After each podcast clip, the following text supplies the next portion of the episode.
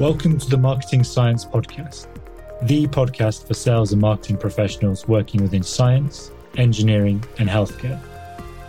Don't forget to subscribe on Spotify, Apple Podcasts, or your favorite podcast player. If you would like to learn more information about how to run a scientific podcast, then visit azonetwork.com forward slash podcast.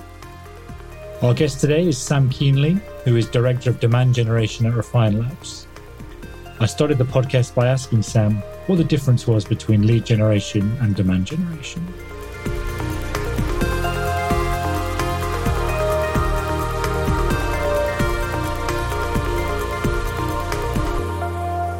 starting off with the difference lead gen demand gen. The easiest way that i like to think of it is lead gen is very short term based. Demand gen is much more long term so i'll let you decide which you think is better which one you want to do. Um, but the way that i usually approach it is lead gen short term so oftentimes you'll see this spoken as it's how do we acquire contact information for follow up by an SDR or a sales rep of some type. Usually it's through something like a gated ebook, a webinar, something where you're you're saying, "Hey, you can attend this, but you have to give us this information first in order to access the content. So um, it worked 10 years ago, 15 years ago when things and services like ZoomInfo didn't exist. So you didn't really have a way of acquiring the contact information of a lot of people in your ICP. But now with tools and technology like ZoomInfo, you can just go to their database, say, I want to hit these industries, these job titles, these company revenue sizes, and it'll pop out the list for you. So I think it's stuck a little bit in the transition from old marketing into new marketing where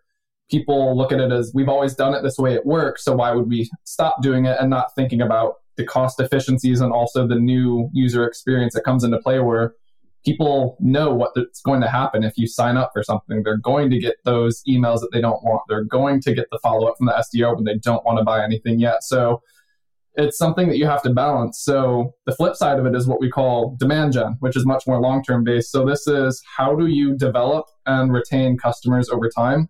And a lot of that has to do with creating awareness in the market of your brand, your product, what you can help with.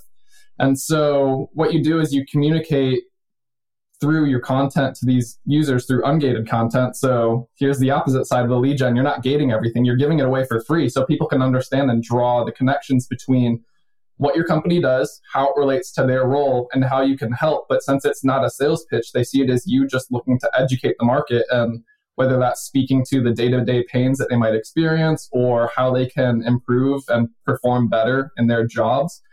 It's it's providing value before you ask for something. So when they do enter the market, you'll be top of mind because what we've seen is more often than not, maybe one to two percent of your audience is actively in market shopping at any given time. So that's 98 to 99% that aren't. So if you're only running specific like product ads to get a demo now or gating everything, then you're excluding a huge, huge chunk of your market. So if you treat it the other way around, where you can run some things on the back end, you know, run some product feature ads that are going to capture that one to two percent, or some high intent Google search ads. So say that you're selling financial software. If you type in best financial software, you can pop up and capture that. But you also need to let people know who might be in that market three, six, 12 months from now that you're you're able to help them out and start to create that relationship before the sales rep needs to reach out and then try to pull them through this way the prospect comes to you and they're already saying i know exactly what you can do how you can help me i want to get a demo and start moving forward with this process okay so yeah the we've always done it this way the the six words no marketer ever wants to wants to hear when they're joining a company, are they? Uh, I just wanted to pick on the short term, long term aspects. So a lot of marketers, especially when they go into a new role, for example, they'll be expected to have some some quick wins uh, to make their mark. Uh, I'm sure a lot of our listeners that will resonate with. If they're running a demand gen program, is that simple? Is that straightforward? Is that possible? I think you have to get some buy-in, and a lot of it comes down to who is the team that you're working for, what is the mindset of the leadership. I know that um, CEO of our company, Chris Walker, he and Dave Gerhardt chat a lot about don't work for a CEO who doesn't get marketing. Uh, not saying that you, you shouldn't go and do that, but they're trying to make the point of if you know that you're going to have to be fighting an uphill battle the whole time, that you're probably not going to win that battle. So by being able to explain the benefits of why we should approach this methodology instead of the old, if you're able to speak in the language that execs care about, which is usually pipeline revenue. So how do you tell them that just because you have a huge quantity of leads doesn't necessarily mean you're going to be driving a lot of revenue. But what, won thing that we like to do is take it down from stop focusing on these lead goals and let's start focusing on opportunities count like count of opportunities created each month or pipeline or closed one deals because that's what they should care about in the end so you can usually run a quick analysis of showing here's 100 leads that we did through this short-term lead gen campaign 1% of them convert at $10,000 per op, mm, $25,000 customer acquisition cost. Whereas we run this long term demand strategy, we only generated 10 leads, but seven of them convert and four turn into closed won deals. You run the number at the bottom. If they're not concerned about the cost per lead, but they're focused on customer acquisition cost, which they should be if they're trying to run a healthy long term business, that's where you can help to create that conversation with the execs and start to bring them on board of this is what we're aiming for. This is why we want to take this strategy and here's what the end results of it would be.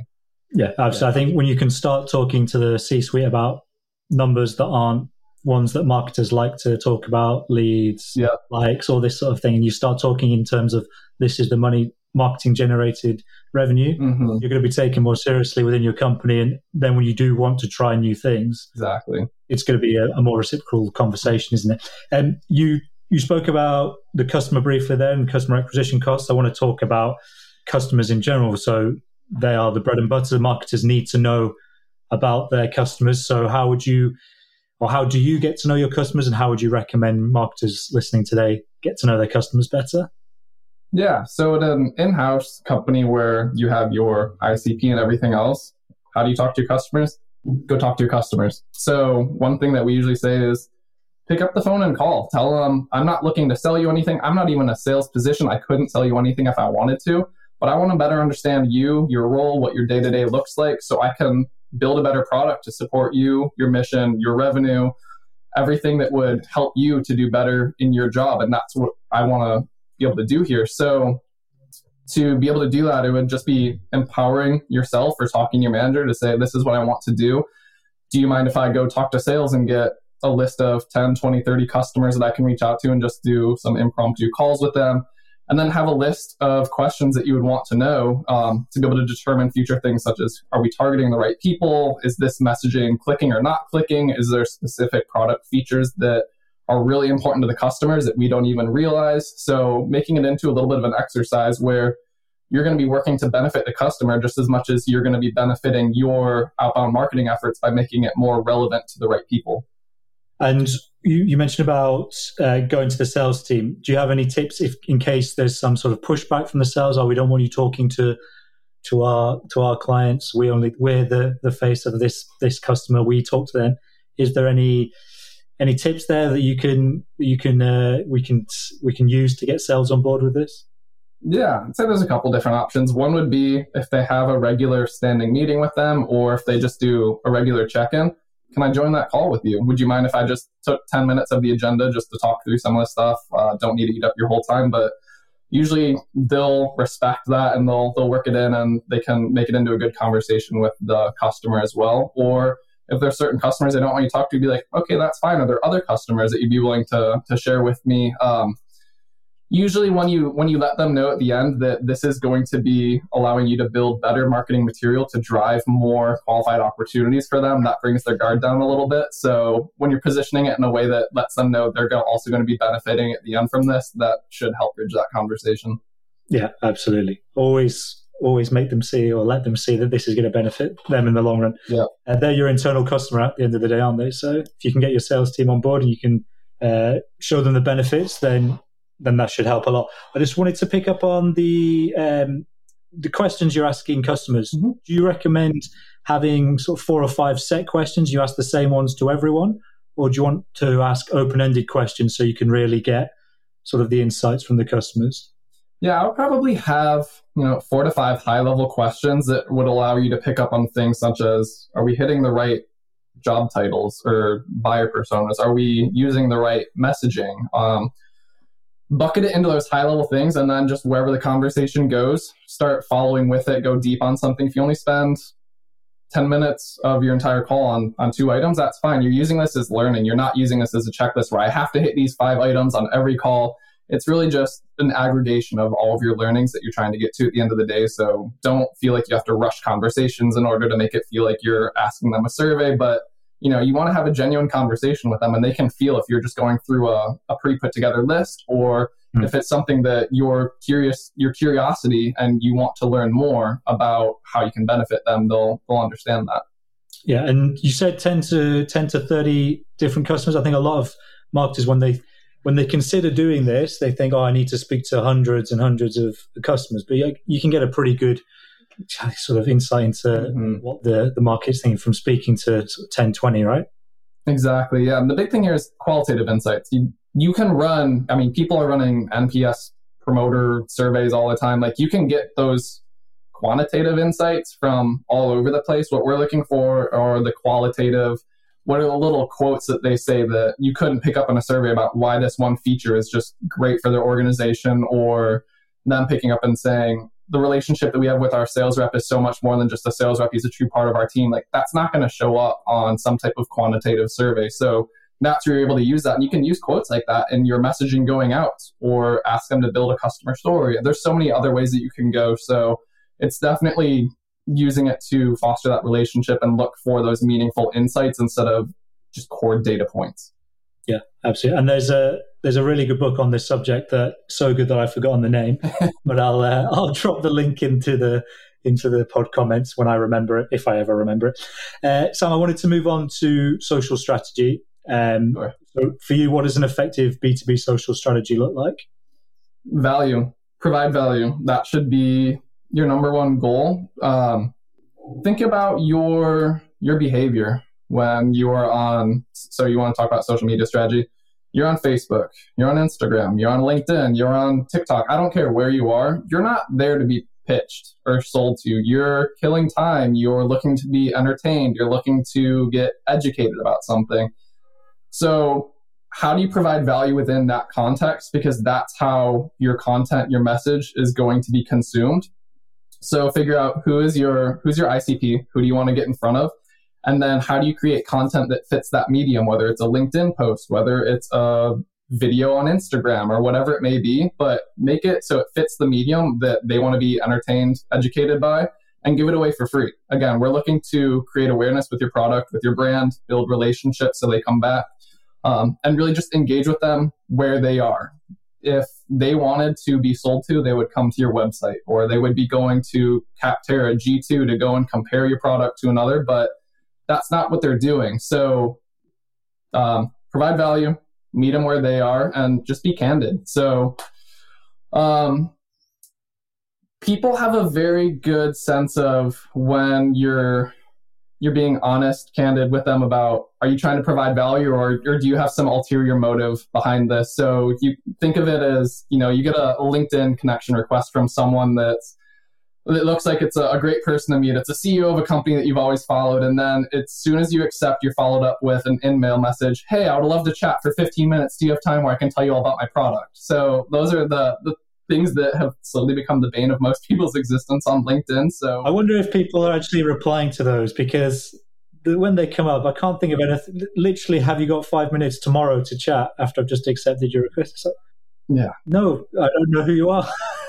no it's like you don't know who you are or what the value is. Like clearly you haven't identified me as someone that could buy from you, but I don't know who you are. You haven't created that relationship with me. I don't even have awareness of your product or anything yet. So no, I'm not ready for that conversation. And also, maybe it's just me, but I'm very guarded and protective of my time. And I almost take it as an offense where someone would say, Do you have 30 minutes tomorrow or Tuesday, Wednesday, whatever it is, where we can hop on a call? I'm like, you need to do your work to earn that conversation before I just willingly go and throw this out. So I think that's something that's that's becoming a little bit of a shift. But I guess if I had to, if I had to summarize it all down for social media strategy, it's create relationships, not leads, and that's what's going to help drive long term positive business for your organization. Yeah, and how so? Yeah, creating content and creating communities is is what it's all about. What about how does your sort of paid social strategy fit in with with the organic strategy? Would you say does it supplement it? Is it completely separate? Um, I would say it supplements it. So the organic strategy is going to be people that already actively follow you. They already know who you are, what your brand is. But if you're also creating paid content for the people that do follow you, it should be very similar content at the end of the day. And if your end goal is aimed to provide value, it shouldn't matter if someone's a customer, a prospect, a partner. You need to be providing value to them. So it should be able to benefit one just as much as the other. Absolutely couldn't agree more. Um, there was one other thing about social media that I think is interesting is the sort of the importance companies now putting on their social presence in order to attract talent.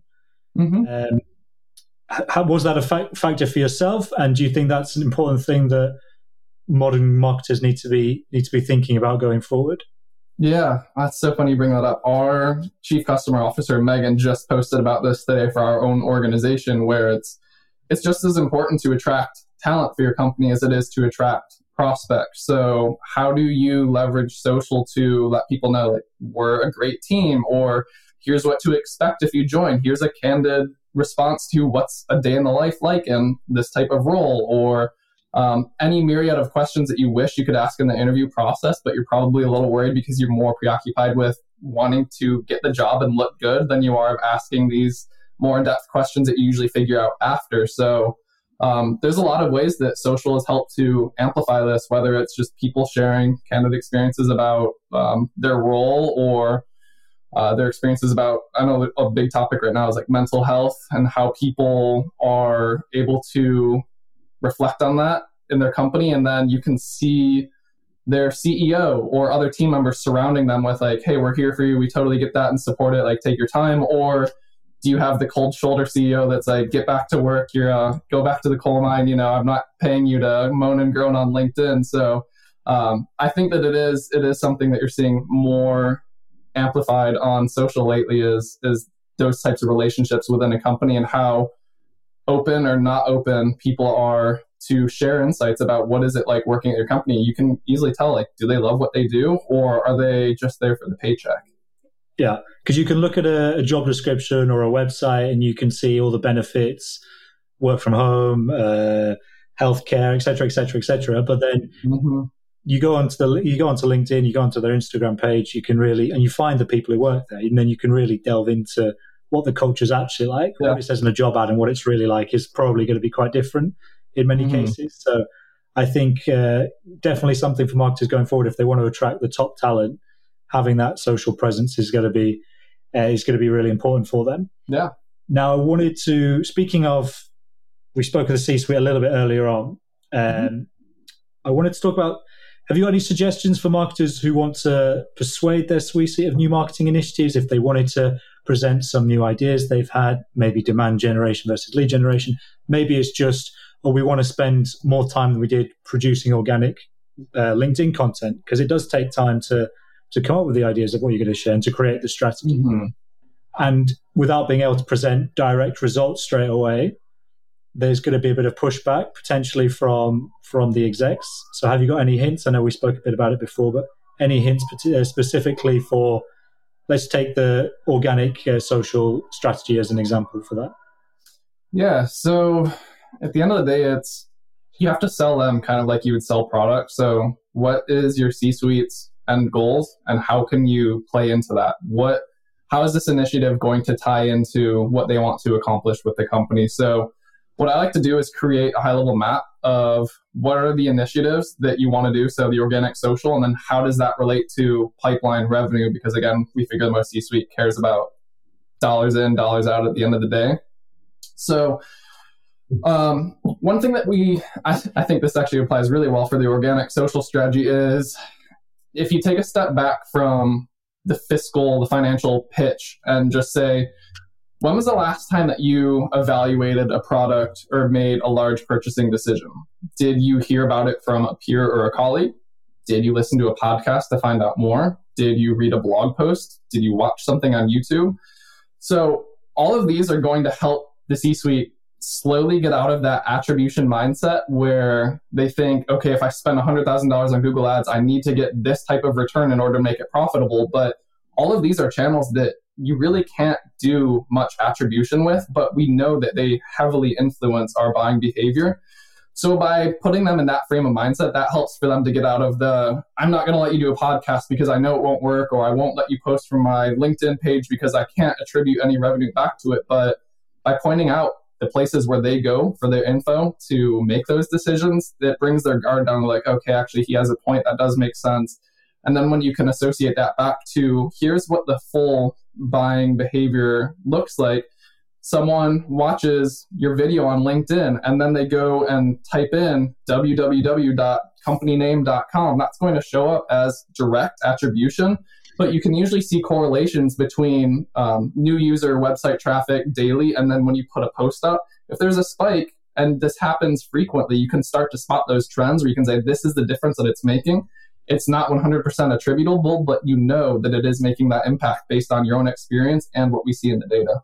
So with attribution, because it's so complex and execs like to see sort of black and white, mm-hmm. do you recommend using graphs like you say, or look at this spike after we did this, but we didn't have we didn't have any uh, specific campaign running for this. We just did that. Mm-hmm. Is that a good way of uh, proving that the attribution model isn't as effective as people think it is? I think it helps to establish credibility because data is hard to argue with. So if you can go in with a good story and then come back to them a week, two weeks later after running a handful of experiments and showing that to them, they'll understand it and then that'll lower their guard on the needing the, the hard attribution because they understand the data, the correlations, they do make sense. So then when you come back later, you don't have to do this exercise every time with them, but it helps for them to say, okay, this does make sense They've shown that the data matches the hypothesis. They proved this out. So we can run with this moving forward. And then we'll look to see what are the long term results of this. So we're seeing some leading indicators, but in a month, two months, three months, whatever our sales cycle is, I want to start seeing is this impacting revenue in the manner that you were anticipating? Because if we generate $100 for every 100 visitors, and now you're saying we're going to get 300 visitors, is our revenue going up with that over time, or is it staying the same even though we're driving more visitors? And that's where you can tie it back to the, the end goal. Yeah. So always tying back to, to revenue is the is the key, I guess. Um, For that group, yeah. Yeah. so at the moment, for your company, Refine Labs, there seems to be a big focus on podcasts, organic, uh, organic social. What do you think is going to be? How does how do you think B two B marketing is going to evolve over, let's say, the next five, ten years, or is it too soon to, to be looking that far down the that far down the line? That's a loaded question. Um, I'm going to give you both ends of the spectrum on this. So, over the next five to 10 years, I'm going to say that marketing is going to transform massively. There's going to be a whole slew of new platforms, tech, all that stuff rolling out. And that's the exciting part for us marketers with a lot of ADD. There's always something new to learn, something new to test and try out um, new content, new mediums to be pushing it out to. So that's definitely going to change. But on the flip side of it, I don't think it's going to change at all because at the end of the day, it's human psychology and relationships are what drives it. So you have to balance both. Um, I think that understanding and truly wanting to benefit your prospect, your customer at the end of the day and create those relationships that's never going to change. That should always be your mission, your focus. But how you're reaching them, the medium that you're getting in front of them with, that's probably going to change a huge amount next year, let alone in five to 10 years. It always, always fascinates me when you have all this new tech that comes out all the time that can do all these amazing things, but the basics are still the same as they were when businesses first started. Yep. and the, and I think that's another we talked before about attracting the best talent. That's going to be a competitive advantage, a competitive advantage for people looking to move on in their marketing career to have the basics because people are coming into the industry knowing how to use all the, the tech that's out there, but don't know the basics, don't know enough about the customer. And I think that's something that people should should definitely uh, pay close attention to. Absolutely. I say. Um, what about distribution channels? If you had to, if you had to guess one distribution channel in the next year that was going to be, the, I hate to use the phrase, the next big thing. What do you, uh, what do you reckon that would be? Next big thing. Let's see. People are going to be out traveling again. I know I've personally pulled back some. I'm listening to podcasts because I'm just not commuting as much as I used to. Mm-hmm. So I think podcasts might even grow further. Um, for B2B, especially. I mean, we're seeing more and more people understand the value of it. So I think we've only scratched the surface and and how many are out there. People think that space is saturated because there's five marketing podcasts. Like if there's five comedy movies, does that mean that the comedy space is saturated? No, there's so many routes to go and so many niches to go down into. So I would I would still double down on podcasts as being a very strong channel. And then how do you not only use that as a microphone type channel, but how do you use it to foster conversations at scale where you can bring in a group of 25, 50, 100 people to use it as a live Q&A session or other items like that. So I think that it's going to be uh, how do we share information, but how do we also use that same channel and whether it's a different day of the week or a set cadence, how do we also pull in people where they can create those relationships back with us? Yeah, absolutely. So we're big fans of podcasts. The whole point of the podcast running at the moment is so we can speak to interesting people like yourself to share marketing knowledge, share marketing ideas with our audience um, in the hope that they have one takeaway every time they listen, gets them thinking about something they're doing at the moment. Uh, that's really our goal here. And if there is anyone listening to the podcast who would like to appear on, feels like they've got something to add, then please do uh, get in touch with us at Azo Network and we'll be happy to have a conversation with you. Sam, I wanted to finish off by talking a bit about you and uh, your journey as a marketer. Usually people do this at the start. I like to do it at the end. Um, what? Uh, so I was interested when I was reading a bit about some of your stuff that you had um, college sport was a big influence on you, and you take a lot of those skills you developed there into your business career. Can you talk a little bit about that for us?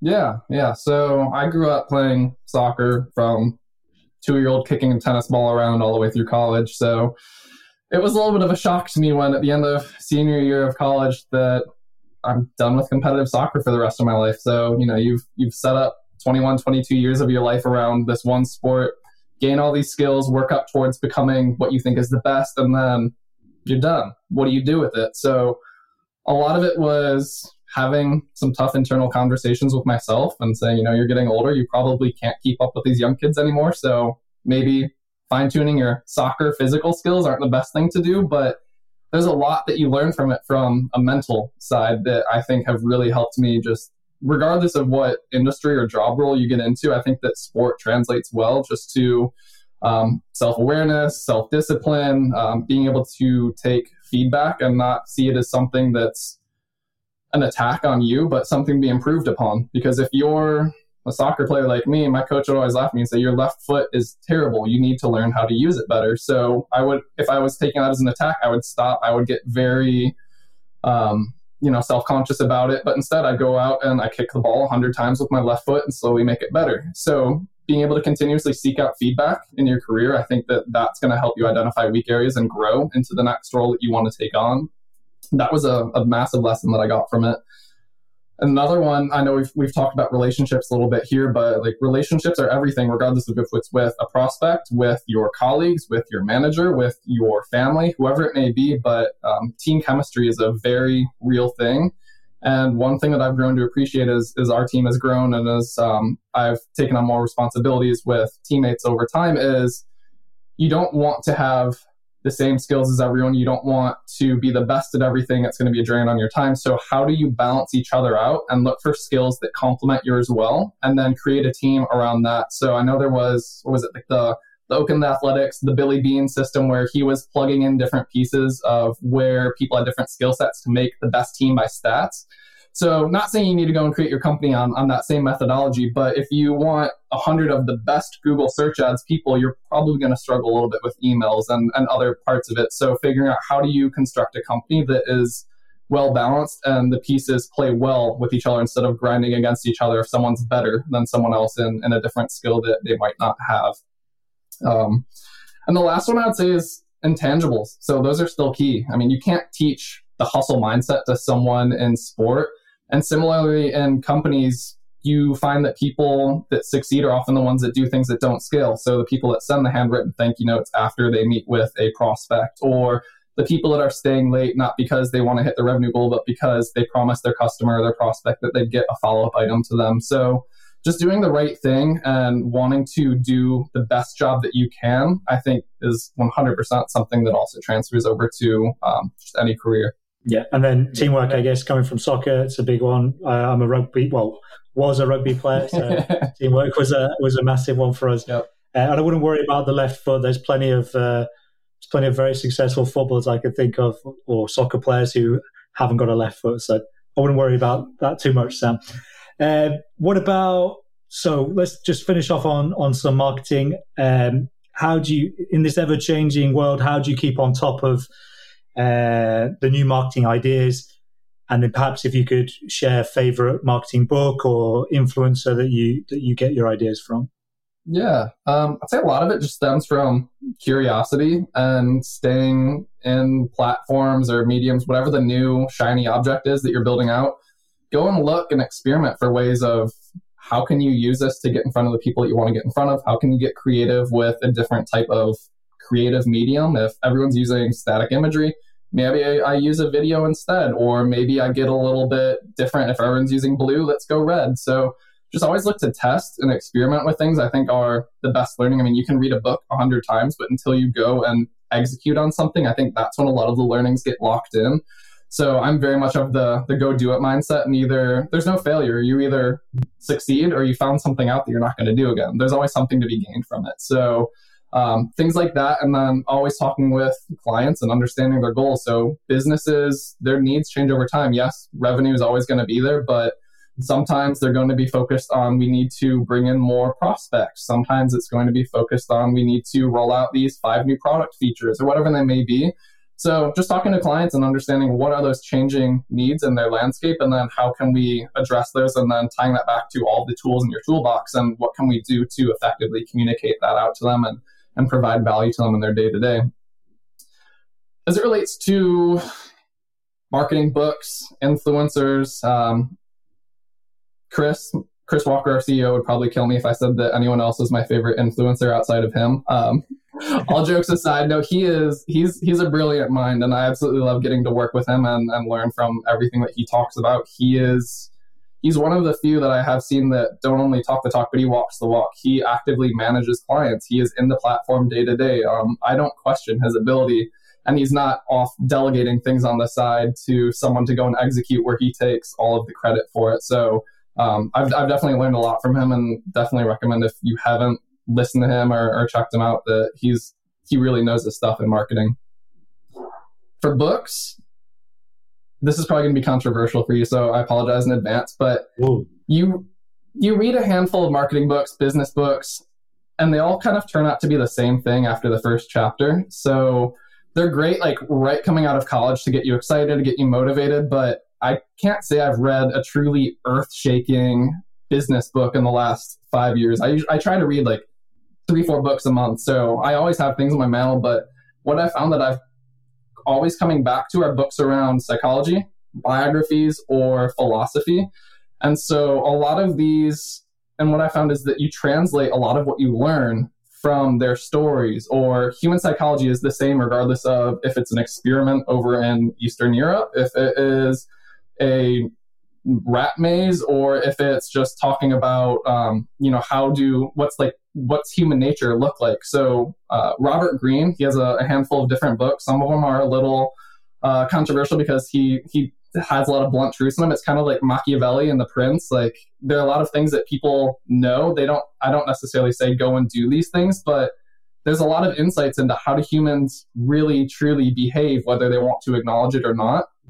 Um, and other things like biographies, I love to learn from people how they've navigated stressful times, success, failure, anything like that. So whether it's someone like Theodore Roosevelt, Winston Churchill, or uh, David Beckham, um, there's something that you can learn and translate into your day to day and just overcoming whatever it may be that you're looking to get through. So it might not be how did someone overcome this specific marketing problem, but when you attack the problem at a high level, how did they approach it? How did they um, come at the problem? How did they set themselves up to accomplish it and everything else? So I really like drawing parallels between things, and that's also what has helped spur a lot of creativity because you're not staying in this marketing or business box, but you've got this much larger lens on how this applies in, in many other instances.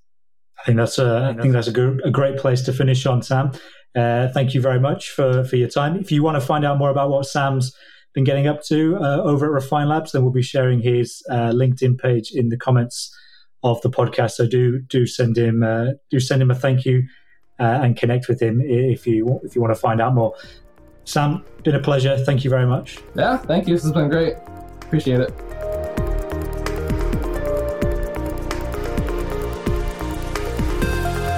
A big thank you to Sam for sharing his thoughts and ideas with us all today. Don't forget, you can subscribe on Spotify, Apple Podcasts, or your favorite podcast player. We'll be back again soon with more marketing tips and tricks from the Marketing Science Podcast.